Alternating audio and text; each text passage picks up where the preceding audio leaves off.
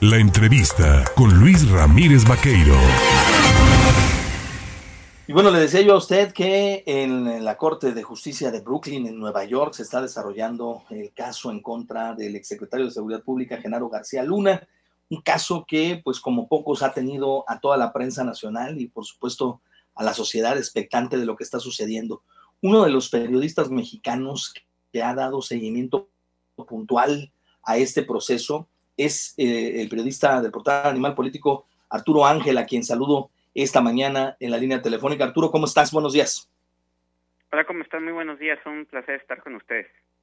Oye, platícanos un poco, ha avanzado. Se suponía que en un principio, cuando se inició, se convocó a el juicio ya frente al gran jurado, pues se estimaba que este juicio iba a tener o durar pues muchas semanas o varias semanas. Se estaba proyectando que duraría bastante, pero resulta que ha habido un vuelco y pareciera que muchos de los testigos que se ha presentado por parte de la defensa van a ser desestimados y esto va a acabar antes de lo establecido. Cuéntanos un poco qué es lo que has visto y cómo está el escenario.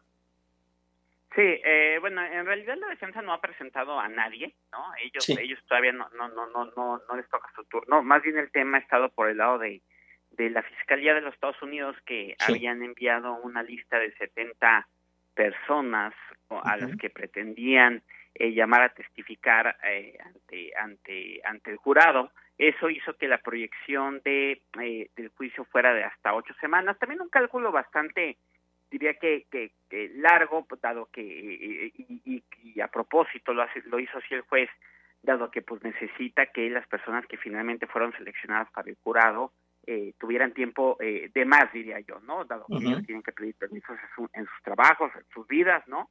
Entonces, siempre yo creo que eh, este hacen una, una petición de, de, más tiempo de que realmente estiman para que este haya seguridad de que van a estar en todo este, en todo este plazo, ¿no?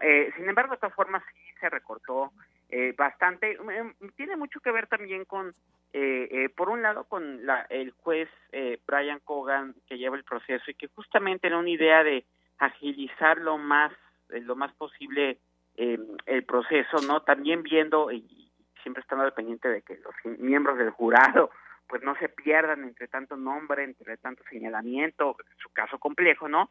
El juez le fue pidiendo paulatinamente a los fiscales que la verdad es que trajeran solo testigos esenciales, o sea, ya no gente que viniera a a insistir en que existe el cártel de Sinaloa o en que sí llegaba cocaína a Estados Unidos, o sea, un poco ya tratando de señalarles que lo que ya se dijo ya ya está claro y ya no es necesario estar gente más trayendo más gente que lo repita.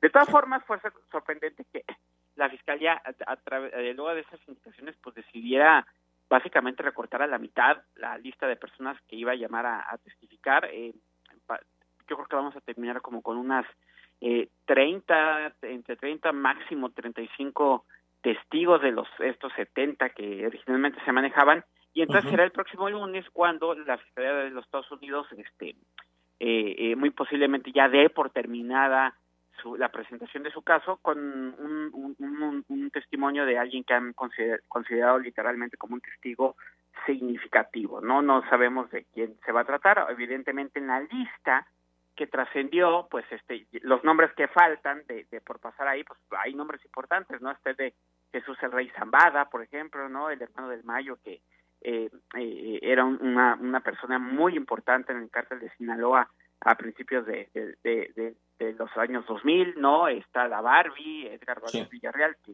hay mucha expectativa porque será la primera vez que lo veríamos a él colaborar en un proceso de este tipo, ¿no? En fin, hace falta ver quién, quién será esa, persona, pero bueno, en ese sentido es que la Fiscalía terminará el lunes la presentación de su caso y luego ya dará pie a lo que haga la defensa, que la defensa básicamente lo que ha, eh, eh, ha analizado y adelantado es que están ah, eh, estudiando la posibilidad, en todo caso, de que sea el propio Genaro García Luna quien eh, suba al estrado a hacer, a hacer una declaración y a ser interrogado por sus abogados, pero eso significaría que los fiscales también tienen derecho a interrogarlo. Entonces, tampoco está tan fácil este, la decisión de si lo suben o no, y bueno, en esas andan. También te preguntaría, dentro de este listado de personalidades, digo personalidades entrecomillado, eh, ¿podría aparecer el nombre de Joaquín eh, Guzmán Loera?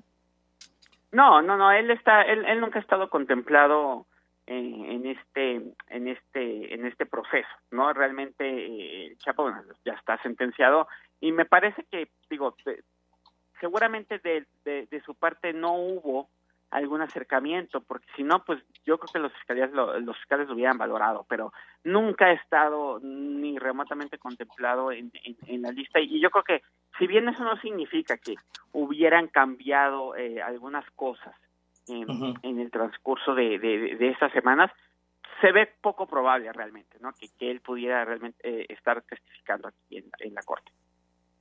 Pues estaremos al pendiente dando seguimiento como nos lo has, permitido a través de tus redes sociales, Arturo Ángel, la cobertura que le has dado, que nos vas dando pues por partes, ¿no? En la mañana lo que se dice, luego en la tarde lo que se ha señalado y seguiremos, y, y, si nos lo permite, seguiremos en contacto para ir viendo pues en qué termina la historia de Genaro García Luna ante las Cortes de los Estados Unidos. Sí, claro, la semana que viene eh, los invito a estar muy muy pendientes, va a ser la semana de, muy posiblemente cerrará el juicio, ¿no? Tendremos el lunes lo que acaba de decir la Fiscalía, luego los abogados, luego las conclusiones o alegatos finales que presentará cada una de las partes y luego pues esperar la decisión que tome el jurado, los dos integrantes del jurado, eso puede tardar un día, dos, tres, cinco, ya veremos, pero la semana que viene sin duda será importante. Te mando un fuerte abrazo. Cuídate, Arturo. Muy buenos días. Hasta luego. Muy buenos días. Gracias. Es Arturo Ángel, periodista del eh, portal Animal Político, que está dando cobertura desde Nueva York, allá en Brooklyn.